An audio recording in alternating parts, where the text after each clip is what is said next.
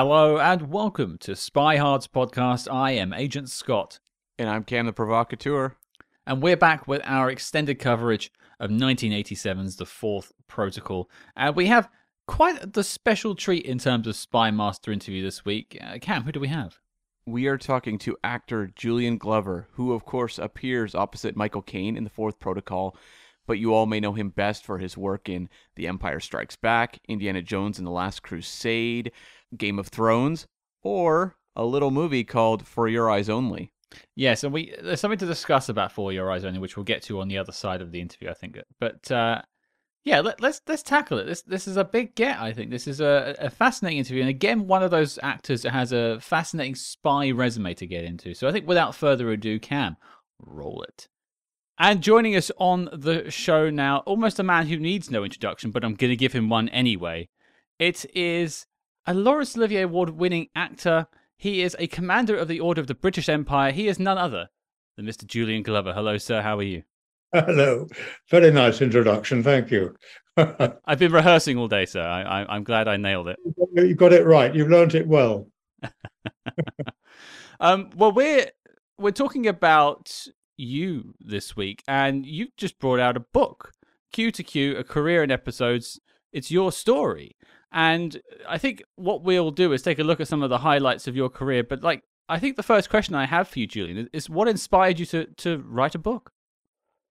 Well, actually, I was asked to do it, which was very flattering. Ah, And I was asked not to do an autobiography. Um, I've always said I wouldn't do an autobiography. I, I find actors' autobiographies uh, quite tiresome normally, unless they have a particular angle on them or something. Anyway, uh, they're not all dreadful, but I don't like this sort of I once worked with Richard Harris sort of books. Mhm. Um, so I was asked to do um, a book which uh, talked about 20 or so of the things that have meant most to me during my very, very, very long career. Um, in fact, I got it down to about 26 things. I could I could do 126 things because. It has been a long career. Um, but these are ones that have particularly meant something special to me. Um, some will ring bells with, with the readers. A lot, a lot will ring bells, like the big films such as Indiana Jones and Star Wars and those things. And there are theatre things in there too, which some, some of your readers will um, will know of, and some won't know. Some even over here won't know about uh, a couple of things that I do. You know, I, they're, they're they're all under different titles, like um, the best performance I've ever given, the worst performance I've ever given, um, the best play, the first play I ever did in the West End, um, you know, the first, f- my first film, my latest film, um, my favorite film, etc., etc., etc. All titles like that. Now, I've done it in sort of theatrical terms, in that um, they're all things called episodes. That's why I've called it Cue to Cue, which the moment you open your mouth is a cue, and uh, then you stop, then you, there's another cue, and you start again. And uh, I hope that the the text is uh, um, entertaining. Uh, I don't know whether it is or not.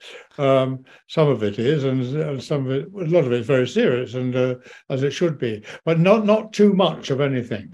Um, so it runs down to I don't know 150 pages or what, uh, and it's full of photographs. That's the point. It's a sort of, as I say in the book, it's a sort of it's a loo book. It's uh, uh, as you sit there, or whatever you do, uh, or to elevate its title, uh, it's a coffee table book. uh, it's uh, it's not a great serious read, which you've got to. Oh, that's very interesting. He did that in 1959, did he? Oh, oh, oh. It's a, oh yes, I recognise it. Oh, did he? That's a nice one. It's that sort of book, and so far it's been very well accepted. Uh, and appreciated. And it officially opens at the end of this month. I mean, it's f- officially published at the end of this month. And I've no doubt you will give out the, the details if you were very kind at the end of this this talk we're having together. That's the least we could do for you giving us your time, of course. Um, but I, I, and it's interesting you mentioned like the way you've structured it with sort of highlights and lowlights, blemishes and all. And I was Yeah. thinking earlier when we were sort of forming our questions of what we're going to talk to you about, because the thing you'd always think about is for, when it comes to spy movies, which is what we talk about, is James Bond for your eyes only. And uh, I, I don't know whether that necessarily factors into the book. I, am sure there must get a brief mention with you and, uh, and Roger Moore. It certainly is, yes. Roger Moore a bit. Yeah, one, one would one would wonder. Uh, but I suppose if if we're going to sort of dally into James Bond for a second, your connection to to For Your Eyes Only, I'd actually read at one point you were in contention for Bond. Is that is that true? Yes, it is true. In that, I suppose half a dozen of us uh, tested for it, uh, but we all knew at the time it had to be Roger because we knew that um, uh, the um, um, oh um, the Saint uh, yep. was was finishing and that he was coming out of it, and he was a dead ringer for Bond. So we all knew that. But apart from that, I gave the most appalling uh, uh, audition for it. I was absolutely dreadful. And uh, even if the market had been wide open to anybody at all, I wouldn't have got it. So I'm out of that one. But you're right. Yes, I was tested. Tested. So I suppose I could put that on my CV. Once tested for James Bond failed. but you got you got the, the first call at least. You were brought in. I so got I, that. Yeah. yeah. None of, none of the other guys got it either because there was old Roger sitting waiting to do it. He, he was in the wings for quite some time, I think, actually, uh, before he got the job, much like a few Bonds were. But then I suppose by the time 1981 rolls around for Your Eyes Only, how did you get connected with that film? Um, I was contacted. Uh, my agent was contacted to say we're interested in um, Julian Glover. I think that Dana Broccoli, uh, Cubby Broccoli's, uh, who is the producer, as we all know, mm-hmm. his, her, his wife had seen me in a a television show over here. Um, uh, uh you you see Doctor Who out there, don't you? In in, mm-hmm. in Vancouver. Anyway, um, I'd just done a story of, of, in part of which I was a very sort of elegant, uh, good liver. Spoke very well, drank champagne, dressed very well, was quite smooth and all that. And I think that Dana Broccoli, his wife, uh, thought he he would do. And in, in fact, the whole thing is a. I'll try to keep it as short as possible, but um, I've just gone through the most terrible period in my career. I, I've mm. worked so much in my career. I've been so lucky, but I just gone through about six months out of work, and we were uh, into negotiations for selling the house and, and all that stuff. And should we move? Or should we or shouldn't we move? Had already sold the car and, and all that. And I was called about um, to do um, a film in Greece, and it was a film which was to star Anthony Hopkins, one of those Roman epic things and I was just about to do it, and I'd arranged all my digs, my my accommodation, and everything out there when the Screen Actors Guild strike happened, and the whole thing was called off. So I was there suddenly uh, with myself and my wife booked into a place and, and all that for about three weeks' time, and and, oh Christ. Uh, what to do, and I didn't know what to do. Then, extraordinarily, it shows how an actor's life can change on, turn on a pin. Um, I was called about uh, doing another uh, film out in um, out in Greece, uh, a thing about Alexander the Great, the great uh, Greek emperor, whatever you call him, um, and that was to coincide in time in Corfu and all that. So go out and do that. So uh, I went out to do that, and in the middle of that, it wasn't very well paid. It wasn't very good. Uh, I was in the middle of that. I was called, they want to see you for Bond, the Bond film. I, and I said, I can't do it, I'm afraid.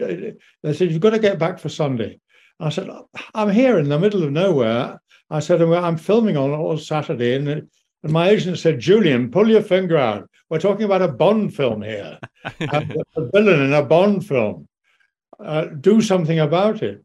You're, you're quite right, agent. Thank you very much indeed. So I went to the first assistant and explained. He said, "You've got to go. You've got to go."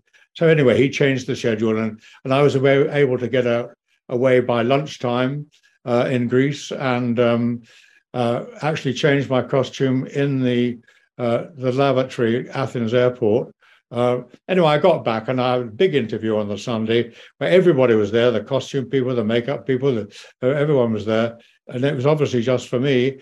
And when Cubby Broccoli and his wife went out to deliberate, um, the costume bloke who I knew before, a man called Tiny Nichols, said, You've got it, Julian. I can tell that Dana likes you. And uh, and indeed I got it. So and I flew back that night. And I got back in the morning, was on the set at seven o'clock the next morning and uh, I bought drinks for the whole unit and dinner for the first assistant. from uh, from getting changed in the Athens uh, toilet to uh, flying around the world with a Bond film, a pretty good upgrade. I should put a notice on the door, shouldn't I? Julian Glover changed here for for your eyes only. One of my favorite dynamics in For Your Eyes Only is between you and Topol. and I would just like to know about working with Topol on the film and even like staging that fight scene at the end of the film.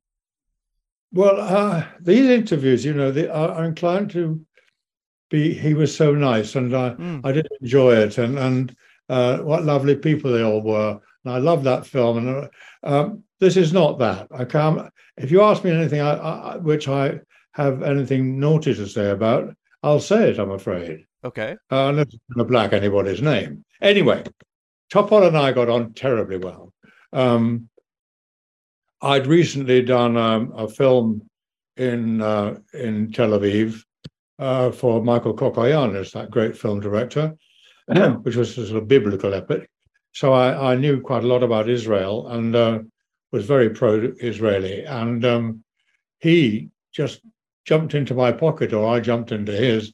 We really got on like that. It was it was a lovely, lovely uh, situation between us, and we both liked the fact that um, at the beginning of the film uh, he is sort of rather suspected, and uh, and then suddenly I'm the good guy, and suddenly I'm revealed as the bad guy, rather like in Indiana Jones and the Last Crusade. Actually, mm. the same trick was played on the audience, and people seem to have enjoyed that trick, and uh, we enjoyed that, and uh, we we got on well, and the uh, the fight at the end was. Um, well, that was done over here in England, um, in in the studio where we um, they built the top of that church thing.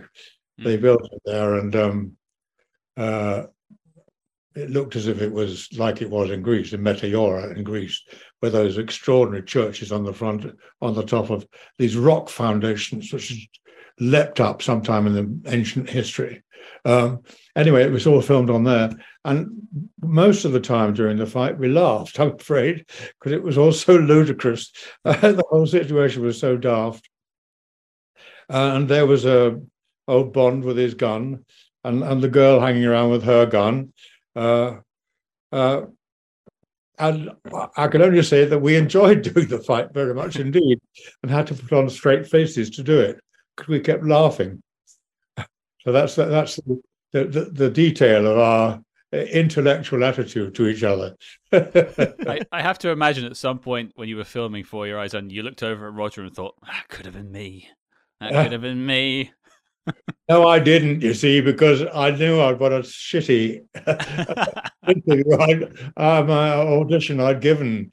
Uh, you bring me on to Roger. I mean, Roger, I'm sure everybody will tell you, or has told you in the past, probably one of nature's gentlemen and um, true gentleman, frightfully intelligent, very bright, terribly funny. And he had that extraordinary gift of um, when he was talking to you, you were the only person in the room. You know, that extraordinary gift, which not everybody has it. Uh, because while he was talking to you, you were the only important person in the room. Mm-hmm. Uh, he never looked over your shoulder and all that stuff. But when the conversation came to an end at a party or like that, there was a natural ending to it, and he would go off to the next guy. Um, he used to come. He called me Mr. National Theatre, and he came to everything I did in the theatre. He was really loyal, really loyal, and he sort of rather wished um, he could have had a theatrical career, but said said uh, I couldn't have done it. I couldn't. I couldn't live that sort of life, and uh, I couldn't play those sort of parts and uh, live the life of the theatre actor. I, I couldn't do it. And that's why he liked me, because I was a theatre actor. Not because I was so good, I'm not saying that, but because I was a theatre actor and I'd started off as a theatre actor and remain a theatre actor. I've just been terribly lucky in that I've managed to work so much outside the theatre, uh, particularly latterly in, in uh, big films. That's made me really lucky. We interrupt this program to bring you a special report. Calling all agents. Independent podcasting, much like the spy game, requires considerable resources, whether it's research, equipment, hosting, or of course constructing a top secret volcano lair. We're putting out the call for your support. That's right. As you may know, we've activated the SpyHards Patreon, home of our ever growing lineup of Agents in the Field episodes where we decode non spy films from your favorite spy actors and full film commentaries with more intel than a Basil exposition briefing. Cam, what have we got in our crosshairs this month? If you want to be a podcast lover, you better check out the latest Agents in the Field on the notorious 1997 Spice Girls vehicle, Spice World. People of the world, get ready to spice up your life. And if that sounds delicious, then become a true spy hard today and join the circus at patreon.com slash spyhards. But before this message self-destructs, Cam, resume the spy jinx. And uh, just kind of, I think, probably one last for your eyes only question. You know, when you're playing a Bond villain, there's certain expectations that come with that, but yours was a little different, where it was a secret villain. Were there any try- kind of quirks or anything you were looking to work in to kind of stand out more because your character obviously isn't revealed until much later in the film? No, because it did it for me. That, it's a very interesting question because what I think was good about that film, A, it had a very good director, John Glen, was because they decided not to uh, have the villains as people with hooks on their hands or cats on their laps or hats which they could throw and all those things. They decided that the villain villains, the two people who were contenders for villain, should be recognizable human beings, uh, ordinary people within their own sphere. You know, Kristatos was a businessman, and um, but also his raison d'être was to look after this particular skater uh, girl. Uh, beautifully played, I thought. Anyway, uh, and uh, that was his. You notice I never, the character never made a play for him. Never, uh, never, never made a sexual advance, and um, his whole object was to get her to win the Olympics. And what they did was to make Bond not able to press a button and that building would blow up or or whatever, or have a magic watch or anything like that, which is, you know was done in Bond films, but to have him simply best at doing everything. That he could ski better, he could drive better, he could bobsleigh better, he could jump off the edge of mountains better. He could simply do everything better than anybody else, which uh, for me made that film much more sort of believable in, in within the, the bounds of Bond films, because there was no magic about it, no magic. Um, you know, the, the, the visit downstairs to find out all those special things he can do was a very limited one, and and um, uh, he just had to do everything better than everybody else, and that's what particularly appealed to me about the film. Mind you, I'd have done it whatever the script was, and I loved playing him because he was a genuine person. Mm-hmm. He behaved badly. He relied upon the wrong source of of income uh, to to achieve his his goal, and it was not very nice to people on the way way way up or the way down, whichever way you look at it. Um, but they were real people, so that's for my money what made the film uh, rather rather special. And it, it, you know it's interesting because it it was definitely a different direction for the Roger Moore films that they didn't really go back to until until sort of Timothy Dalton tried to play it a bit more straight later on and I, I, think that was a shame because Roger could play a, a, straighter Bond, as as it were, like a, and um, I, I, For Your Eyes Only is probably one of my two favorite Roger Moore films. But I want to take us away from Bond. We did briefly speak about the Fourth Protocol off air, but it's what we're talking about this week as well. do you have any memories of of shooting that film at all? You have a lot of time with Michael Caine, mostly shouting at him. well, I used to say people say, "What are you playing in this film?" I'd say, "Well, I'm I'm playing that obligatory idiot in the Home Office who's the only person in Western Europe who doesn't know that our hero is right." Uh, that's the sort of role that I I used to get. Absolute gobbler's idiot who, who couldn't get it. Um, I, I remember working with Roger, of course, and that again, you see, I get into the trap of, of saying what a nice guy he is. Mm. Uh, and he really is a terribly nice man, very, very generous with himself uh, and with his pocket. Uh, a, a hardworking, down to earth, exactly what he appears to be actor, and one with a great consideration for other people, um, doesn't laud his profession too high, never, ever, ever boasts. I've never heard him boast about anything, any more than I did Roger, actually. Um, just uh, you're always in the scenes, you knew you were going to get the right sort of comeback. Uh, and so you had to give him the right go go back, mm. uh, whatever you what he would say. Um, he was very he, things like we went down to Windsor for a particular.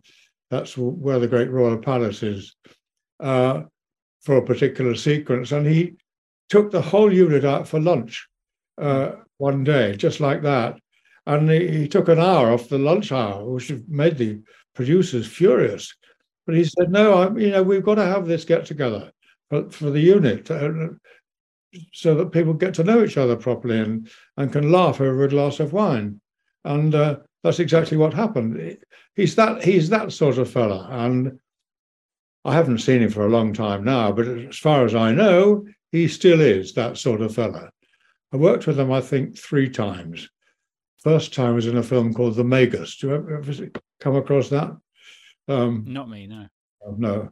Um, anyway, that, that my memories uh, of the film are nothing in detail, I'm afraid. Uh, they are simply part of the the build-up of um, of a knowledge of another man. Um, hmm. That's Michael Caine. Uh, Not uh, two good people to rub shoulders with for sure. Both Michael and, and, and Roger there, absolutely. I've been so lucky in that respect, you know, in my career. I've met such a lot of really good people and um, actors who are not at all swanky or uh, they get on and do the bloody work. They're proper people. You know, they own cats. Uh, you know what I mean? And, uh, and and and enjoy being with their wives and and or don't. well, like, I, yeah. like real life, I think. well, quite. Um, I know Cam has a couple of quick questions about uh, a couple more films you've worked in. Yeah, I want to talk just about Indiana Jones and the Last Crusade. And yeah. we've talked to a number of people that have worked with Spielberg. And I would love to know just from you Spielberg is obviously held up as probably the greatest director of his generation. From the point of view of an actor working with him, what is it that Spielberg does that feels so special? That's a difficult question because uh, here we go, praise, praise again, or mm, appreciation. Yeah. appreciation. Um, he's a brilliant director. He casts exactly who he wants to cast. And he casts them for reasons best known to himself. Uh, the uh, castee, um, in my case, me, uh, could are, are grateful to him for doing that. And as a result, he leaves you alone. He leaves you to do what you do with gen- it's difficult to explain this, but gentle nudges which will push you one way or another. Um, it sounds like nothing, but in fact, those gentle nudges can be really, really important things to to to to, convey whatever you're trying to do at that particular time. Uh, also, he was very interested in actors uh, contributing themselves to things like text. Um, there was one one particular sequence which I remember so well, uh, which anyone who's seen the film will remember the sequence. It's when I am first revealed as being Mr. Baddie, and I'm sitting in a big chair, and they, the two, our two heroes, uh, are tied up back to back, and they're muttering to each other. And I can't remember what was in the original script uh, at all because no one ever saw it, heard it after that. Uh, the conversation as I started to talk about the girl in it, and uh, Sean mutters over his shoulder, and she talks in her sleep. No, I thought the story. Uh, she's German, of course, hmm says Sean Connery. How do you know that? said Harrison. She talks in her sleep. Now, that line was not in the script. That was the one that Sean just threw out. And we had to stop the camera because everybody just fell on the floor. It was so naughty. And, uh, but but uh, Steven said, That's in. That's in the script. Let's do it again, knowing it's in the script. Shall, shall we? Shall we? And that, so that was in. He loved that sort of thing. If you had a little uh, altered emphasis on a on a particular speech or an attitude to a scene which might not have uh, occurred to a lot of people, uh, you would say it to him, and he would consider it on his merits. And if he liked it, he would he would put it in. Uh, if he didn't, he would say, "I don't think that works at this particular point in the film." blah, blah, blah. So you didn't put it in. Infinitely malleable, uh, uh, Steven, in order to get the best effect. And I know that he got the best out of me. I know, I know he did, and because I've seen the film, and I know he did, because I know everything that's wrong with me, and um, not much of it appeared in that film, which was which was very good. I, I I would drop, of course, as I think every actor would, everything to work with him again. Um, it's too late now, of course, but um, I would, and he he gave me this enormous chance. I must tell you a lovely thing he did do say did say. Sure. Uh, but, uh, we, there's a long sequence which your viewers will probably remember in the in the desert, and I'm I'm in a tank, and it was a very very difficult day to shoot, very difficult day to shoot, and it was agony in that tank because it was 100, 102 degrees or whatever it was outside, and inside the tank was bu- like being in an oven, and everybody and Sean uh, um, um, Harrison had all this riding to do on horses and and things, and it was all everyone running around. And at the end of the day, we were absolutely, oh, completely walloped. And Steven came over and said, "A hard day, yes, indeed, sir."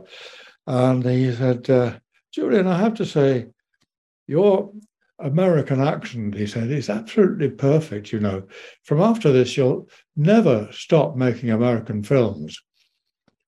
I've never made another. Oh, their loss. Their loss. it, it's it definitely is their loss. And and Julian, I'm I'm very aware of your time this evening, so I've got a couple of quick questions to sort of wrap us up with. And one thing I note, looking at the films that we were going to talk to you about today, and I'd love to talk to you for another two hours, frankly, to talk through your filmography, but it's hit after hit, but an antagonist after antagonist, villain, villain, villain. Some of these roles here. What is it about playing a villain that interests you so much that it gives you something to play with? Well, it hasn't been a matter of me choosing, frankly. Um, Mm. That's the way it's moved. And it moved ever since I did my very first film, which was Tom Jones, a film called Tom Jones, which was an an 18th century romp um, directed by Tony Richardson, starring Albert Finney. Uh, very funny. Uh, have you not seen it? I've seen it. Yes. See Tom Jones. I mean, it's a right. It's, it's really outrageous film, and that's where I played my first horrible person, and that seemed to catch on. And I did. I went through all these series, Avengers and the Saint and Rand, Randall and Hopkirk, and all those series, and it got to a point where I, I'd say to the producers, "Please don't cast me because everybody will know that I did it," and um, there's no point. Uh, since when I've played some quite nice people, but mostly you're quite right, villains. And I think it's, uh, I've been lucky in that I've been able to make the villains people who really do have a proper, proper motive for what they're doing. Um, uh, might not be the right motive, uh, but uh, might not be a, a motive you motive you approve of. Um, like, for instance, in Star Wars, people say you were the villain. I say I wasn't a villain. I was a very, very fine general who happened to fight for the side you don't agree with. And, uh, you know, uh, uh, and so he wasn't a villain. A lot of others have been villains because they've, they've consciously based themselves in areas which they shouldn't base themselves in, like Indiana Jones. I mean, he should not have gone to the Nazi Party uh, to get his money to do this thing. He, he, so, mind you, I have to say, what would you for, do for the secret of eternal life? I think you know you kill your mother, frankly, mm. and um, uh, one always has to remember that it's late that is latent in everybody. Uh, depends what the, the, the reward at the end is going to be. Uh, but uh, that's how I've always done it. I've, this sounds very arch to say so, but if you find a truth within yourself that you know why he is behaving in the way, why he's behaving in that particular way, and is going in that particular direction. If you find that, mm-hmm. once you find it, you uh, it should be a doddle after that. I remember my wife coming to see a play, a rehearsal of a dress rehearsal of a play, a Shakespeare play I did. Um, uh, it was a play called Henry IV, Part Two by William Shakespeare, and the, the king in that um, is a very very bitter man, and uh, he's he's um, he's r- wrestling with his past, and and it's, it's, it's all very very very bad, and uh, but I couldn't. I was playing it fine, but I couldn't quite get it. What the thing was, and my wife said to me, "Well, the thing is that this man." Uh, made one bad mistake and he has a memory which is like mine. My wife has a memory which is almost perfect. She can remember what people were wearing in that party 30 years ago. And he's not able to forget anything, she said. And once she said that, everything that I was doing in rehearsals, it might have been pretty well the same but was completely and utterly endowed with that knowledge that he mm. can't bloody forget anything. Hmm. And uh, that's what happens, uh, I hope, with um, with the villains that I've played in the past, that uh, they know what they're doing. They know what they're doing. And uh, I think that's, but and they properly know that they're not just villains. They're, they're, you know, I don't know if you ever saw a film uh, with Alec Guinness about Hitler's last ten Hitler the last ten days. But Alec played it. Um, he's still Hitler. By God, he was horrible. But as a as a reasonable man, which everyone said he was, um, who just did the wrong thing the whole time, but he thought for the right reasons. Mm-hmm. And um, Alec played that in the film, and it was really quite. I was I was in that film, and uh, it was quite disturbing because he was so persuasive. You know, when he said, I think the answer to the Jewish question is to put every single Jew in the world uh, onto the island of Madagascar and shut the door on them. Uh, we all went, mm, yes, that's quite a good idea. then we got outside after rehearsal and said, what have we just been agreeing to? uh, hmm. because Alec was so completely persuasive. And hmm. that's the sort of thing, that's the sort of performance I based my so based on, but uh, which I, I, have used, I think, a lot in my profession. The less, one of the best performances I know I've ever given, as we, um, and it, this sounds like boasting, but you, is the most recent one I've ever done, which I have a very small part in the film of Tar. Yeah. Have you seen it yet? I have, yeah, and I was very excited to see you in the movie. Isn't it the most wonderful film? Cate Blanchett, if she doesn't win the Oscar, there's no there's no justice in in Hollywood. One we know there isn't, so maybe she won't. well, I um I I kind of want to wrap us up very quickly to let you go because I know you need to get out. But two questions. The first one is because you're looking back through your your credits for for writing your book. What is a film or a piece of work that you did that you think deserves a little bit more love than it got? The film a film or a piece of uh, work on the stage, something you think didn't get the love it, it should have had? Well, you you have to hear about something which is in the book, but which you don't know anything about. Uh, you know, my career's gone up and down and up and down and up and down, and uh, I'm very glad that it has, and I'm still here sitting, um, and I've got enough to live on at the moment. Um, but there was a play I did about eight years ago on on the stage, which did indeed tour, went to the Edinburgh Festival, etc. Uh, but it didn't get the, the, the attention it should have got. It was a play called, I'll be very quick, play called Morris's Jubilee. And it was all about this young man, this old man, oh, uh, you wish, Julian, um, of, of, nearly 90, um, who was dying of cancer, who, when he was a young man, was a jeweler. And uh, I won't say any why, but uh, he was the one who had to take the crown jewels to the palace uh, on the night before Queen Elizabeth's coronation. And um, he took them and they had a, a long conversation together and liked each other tremendously well and made a vow that they would meet for tea on the day before her jubilee. And uh, the whole film deals with me, with my wife, and my wife being driven crazy by me because I'm always talking about when I'm going to have tea with the Queen, which is just a ridiculous idea, and uh, it's never going to happen. And uh, a young lady comes in as a carer and gets very concerned with this whole problem of, that I've got about the Queen. Anyway, at the end on, on the afternoon, concerned, um, indeed, there is a knock at the door, and in comes the Queen. Or is it the carer person who came in to look after me, made up to look like the Queen? And we have a lovely conversation about the queenhood. I completely, my character believes it's the Queen, but and uh, at the end of it, I die. Okay, very nice conclusion.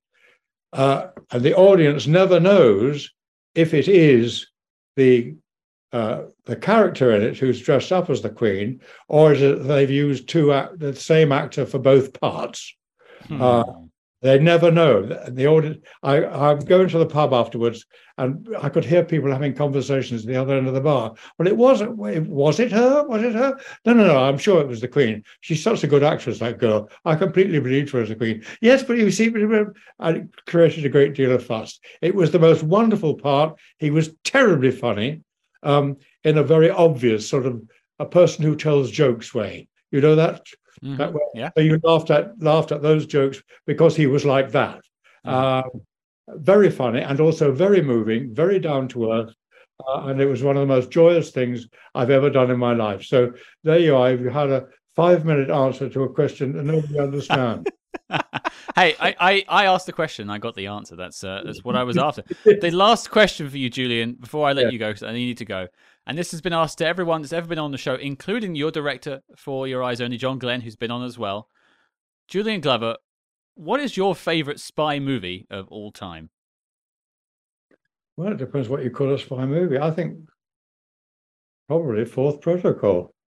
Nice. It was a damn good movie. It was a damn good movie. Though I can't remember anything about it now. but I remember thinking this is this is a cracker. This is an absolute cracker. I've done other movies where I've done oh spy movie. I'm not have I been in any other spy movies? It doesn't have to be one you've been in, but one you personally enjoy watching. It doesn't have to be something you've been in. Yeah. Uh, I'll stick there. I'll stay there. Perfect. Yeah. It's it's on brand for this week. It makes sense. Uh, Julian, it's been an absolute pleasure speaking to you, sir. Julian Glover, the writer of Cue to Cue, a career in episodes. Thank you for being on the show. Thank you for giving us a wealth of knowledge in 30 minutes. It's been an absolute pleasure speaking with you. And thank you. It's been a most pleasant interview, both of you. Thank you. Thank you. It's been a real honor. Thank you. Have a wonderful evening, Julian. Thank you. Bye bye now. Well, there you go, folks. That was our chat with Julian Glover. Thank you to Julian for taking the time to speak with us today. And I think the first thing I want to address is the timeline of this interview happening with sort of real life events happening at the same time, Cam. Mm-hmm. Yes. Yeah. So, uh, I mean, for those who aren't aware, uh, the actor uh, Topol, who plays Columbo in For Your Eyes Only, uh, we mentioned him in, in the discussion with Julian just there, but literally the day after we recorded this, Topol passed away and we're recording this uh, the, the, day after that now at this point, and it, it it's it kind of hit me a little bit actually because it, we were having such a vibrant conversation about the man and, and sort of his his part of For Your Eyes Only, and you could see Julian light up when we mentioned working with Topol, and then just to read that uh, hours later, it, it hit me quite hard. Yeah, it actually did me too. And I mean, yeah, the timing was freaky. Like just to talk to Julian, and I that was like one of the questions I was the most interested in hearing him talk about Topol because a lot of people talk about Roger Moore, and you know I wanted to kind of delve into an actor that people don't hear as much about in terms of Bond interviews, and so yeah, I wanted Topol coverage there, and then to find out just a handful of hours really after we recorded that interview that he had passed away was a real like whoa. So yes so people listening to the episode may be wondering in the timeline why we didn't address that but that is why. It just happened on the day of recording this interview.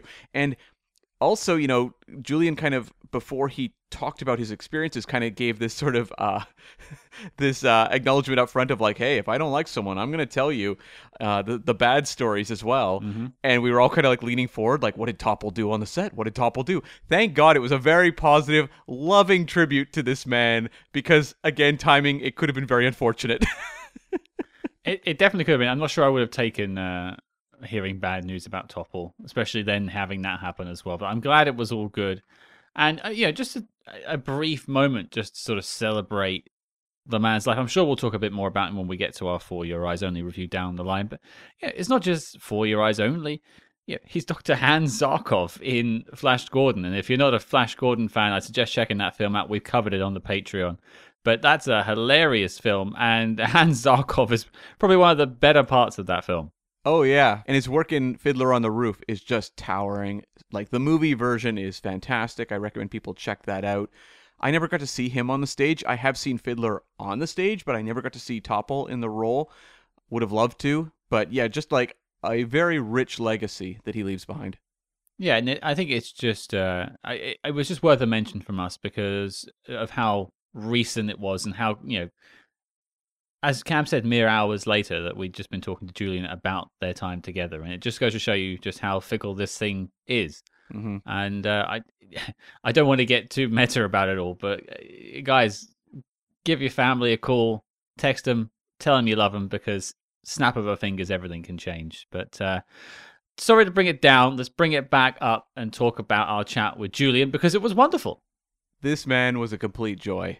Mm-hmm. Um, mm-hmm they say never meet your heroes because you never know what you're going to get. And for me, like Julian Glover's an actor who was so impactful on my childhood because of Indiana Jones and Empire Strikes Back and For Your Eyes Only. Like those three movies sure. were such a big part of my life growing up. And, you know, I'm happy to say that I've followed Julian's work going forward. I saw him in the movie Tar, you know, at the end of 2022 and was so excited to see him in the movie. And so to talk to this actor who I had watched for so many years as a youth and continuing through the course of my life, he delivered an experience that was so much fun. It was like you and I were quite happy to just sit back and listen to his stories, and he was so gracious and fun and funny that I could have done that for like three, four hours. Absolutely. And, you know, we were bound by times, and he's a very busy man. And we spoke about the book he's just brought out, which I'll, talk about a little bit again in a second. But it, it it's just you know, it it's fascinating to see someone whose career stretched that long, and he's still so passionate about acting. Mm-hmm. And, and and just a, a, sort of testament to the man. I don't know if this bit will make the edit, not what I'm saying now, but a bit from the interview. But Julian told a story about uh, uh something he did on stage that he was very proud of, didn't get a lot of love. And at the end of that, he sort of whispered, was that too long? Right. Like, sorry for taking up your time. And that's just, I mean, if that doesn't signal what that man is like, I don't know what does. That he, at or the career he's had, cares about us two dorks and our time. Like, uh, uh, bravo to the man.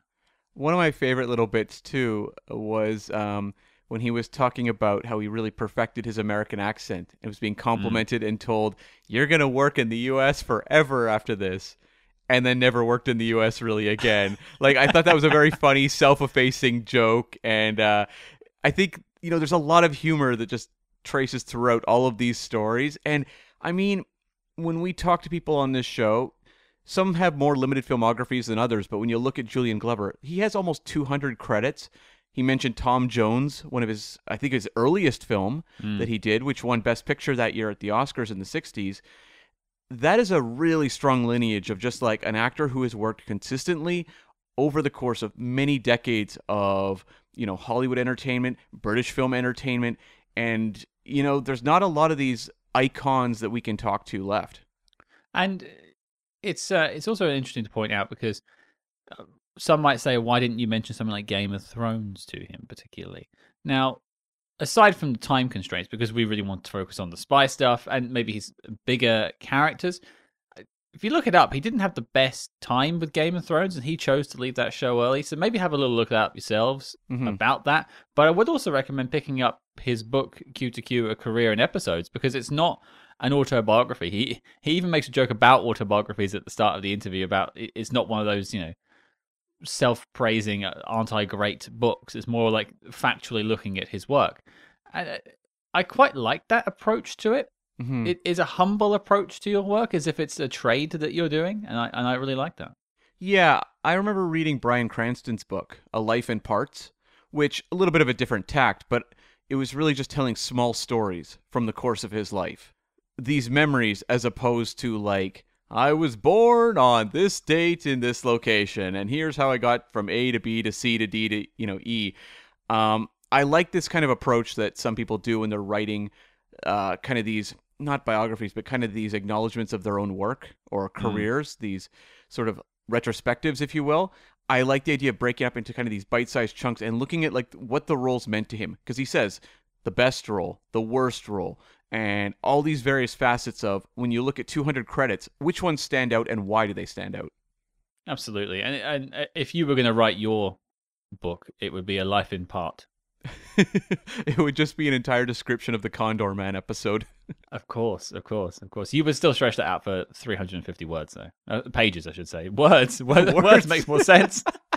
no, that's about my autobiography. It's about 350 words. it's a pamphlet. It just folds open. One thing I, I think is an interesting uh, thread that runs through the interview is because you mentioned up the top about how Julian said he wouldn't really suffer fools in the interview and he would tell it straight for people that he didn't like.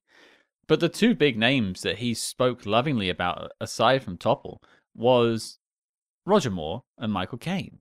Now, if we look at Michael Caine for a second, he is kind of one half of the lead actors of this week's film, The Fourth Protocol. Now, Julian couldn't remember much about filming it because, really, if you look at it, he's probably only shooting for about a week because he's only really in those office scenes with Michael. Mhm. Maybe that's a couple of days. It's probably not even that much work. So I can understand how he forgets it, but he didn't forget the story of Michael Caine taking everyone out for lunch. Yeah. Yeah. And uh, I think it's uh, it's nice that obviously he has a filter for who he likes and dislikes, and he'll tell you which one people fall on the side of. And again, Michael Caine fell on the side of right. Yeah, we kind of failed in terms of asking him about actors who there was, there was really juicy gossip about. Because, yeah, he had really wonderful stories to say about Michael Caine working on a set with him, Roger Moore. And I think it just speaks to, like, kind of the responsibility you have when you are the top billed member of a, you know, film and how that kind of trickles down. When, you know, Julian Glover was not top billed in Fourth Protocol. Um, and yet had these very fond memories of like how Michael Caine kind of set a positive vibe on the set. The same with Roger Moore.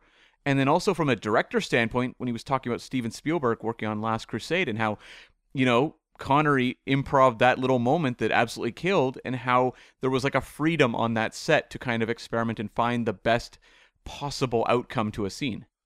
Which I'm sure you're longing for because this is all highly scripted. Very scripted, and I'm really tired of your 350 word outlines.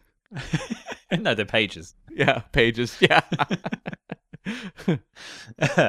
I I think the other thing I, I kind of wanted to touch upon was was Roger Moore again. Like he had a lot of stories, and I think it it's interesting to weave this again another thread through of talking to people about Roger Moore. You know, John Glen spoke very highly of Roger, and I remember I was reading. I I well, I, I actually popped on uh, maybe it was about a year ago now to the now defunct uh, James Bond A to Z podcast. You know, Long May She Reign, great Mhm. podcast, and I'm sorry to see them go. Yeah. You know, uh, all the power to Tom and Brendan, uh, and I would say they're still out there, guys. Check that podcast out if you love James Bond. James Bond A to Z is one to check out. But I did a lot of research on Roger for their episode of The Spy Who Loved Me. And I just kept finding stories about him being a practical joker and an absolute charm on set. And I was interested to hear from Julian if that carried true to someone who actually worked with him as well, because I was reading stories that other people had said in press and books, where maybe Julian would have said something different. Oh, maybe it was horrible to work with. He said he didn't suffer fools, but no. Roger Moore was the man, nothing but a, a professional to the end. I, I, just don't know how to. I don't know how to really sort of elaborate further. I was just so pleased to know that a man who has such a large reputation is that man. You know, he he, he casts a big shadow, and rightfully so. Yeah, I mean, when we talked to Gloria Hendry, she had very positive things to say about working with Roger Moore, but that was his first movie. Mm. So you never kind of know. Like when Julian's working with Roger Moore, that's his fifth Bond movie. hmm And Roger Moore was at that point where it was like, is he going to retire from this role? Like he could have been burnt out of making these movies every couple of years. And by the time Julian works with him, he's kind of like, yeah, yeah, yeah, I've seen this. You know, like th- this experience has kind of passed me at this point, and I'm not really having that much fun anymore. But it seems like just talking to Julian that Roger Moore was still very high spirited and having fun and making the experience great for everyone he was working with. So that's just great to hear and a tribute to Roger Moore, who obviously, you know, with him passed, we'll never have him on the show. We'll never be able to talk to Roger Moore. But through talking to all of these actors who've worked with him, it really gives us a sense of who he was as a person. And it's going to be our goal going forward to get a lot of these people that are still around that worked with him to sort of chronicle those stories and, and to get them into, you know, podcasts that are out there and should be out there forever, just to preserve them in a way, which I think is very important. The last note I wanted to bring up about Julian's chat is quite an important question I sort of snuck in at the end, which was drawing this distinction of a lot of his characters that he played are villains. Yeah. And, and some actors could actually find that a bit of a bristly question because they don't like the idea of being typecast and things like that. Totally understand. And we've been typecast as Condorman fans, but I'm all for it. Condor fans. But yeah, it was interesting to hear him actually sort of take ownership of that and say that yes, he he did play a lot of them. It was more by choice of the casting people to do that. He did play some nice guys, as he said, but mostly not so nice guys. But he always tried to find a truth within the character, and and try and make it like the audience could understand why they were doing the things they did. They might not agree, but you Mhm. can understand why, which I think is really the uh, the calling card of a good villain. Well, just listening to him talk about how he tried to find the humanity within Kristatos in For Your Eyes Only, who, you know, you're playing a secret villain. So your motivations are somewhat obscured for a good chunk of the film, and how he managed to make that character kind of pop. And then also talking about Donovan in The Last Crusade, who, again, a secret villain, but how he kind of took us through the course of understanding who Donovan was, why he would align himself with the Nazis to get to the you know the the Holy Grail. Um, it was really interesting just to hear from a very accomplished actor about their process of wrapping their head around playing, you know, as you said, like a villain. And just to wrap up a little bit, I think it, it's it's really nice that we're getting these opportunities to talk to these people. You know, a couple of weeks ago we had Denise Richards on the show, Julian Glover. I'm forever humbled that people are saying yes to us, and I assure you all that our goal going forward and to continue going forward is to keep bringing these to you as much as we can, and try and find interesting people to speak to. I hope you all enjoy these interviews, and and, and, and yeah, if there's someone you want us to speak to, let us know because you know the Denise Richards interview came about because you guys made that motion online on Twitter and it happened. So if there's someone out there you want us to speak to, let's let's make it happen together and let us know. But uh, I'm really proud we got to speak to Julian. I'm a bit sad of kind of the news that came afterwards, but I'm glad we got to sort of have a story about Topol. hmm And not a heavy story. Like that's the thing. It's like we were able to hear a story about Topol while we assumed he was still alive, and so it wasn't kind of under the uh, the kind of the cloud of like oh like kind of this necessity of speaking positively about him at such a close time to his own passing. So I, I actually kind of appreciate that that it happened naturally and organically, and was just a fond remembrance. Absolutely, but It's time for us to leave the fourth protocol. It's been fun talking about the film. And the question goes to you, Cameron. What on earth are we talking about next week? Yes, we are talking about 1926's The General, starring Buster Keaton, our first silent film ever covered on the SpyHards podcast. It's one I've been looking forward to, knowing that we're going to start looking at silent films. Not every week, but that we're adding it in. But this is also our earliest film ever.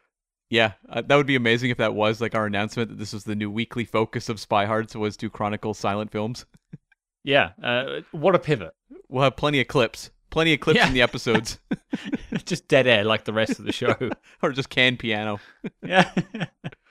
Um. Well, there you go, folks. Your mission, should you choose to accept it, is to come on, come on, do the locomotion, and join us next week as we talk about the general. If you like what you heard on this interview, please consider leaving us a five star review wherever you get your podcasts, and do not forget to follow us discreetly on social media at SpyHards. That's S P Y H A R D S on Facebook, Twitter, and Instagram. But until next week, Cam, not that Jones, the other Jones.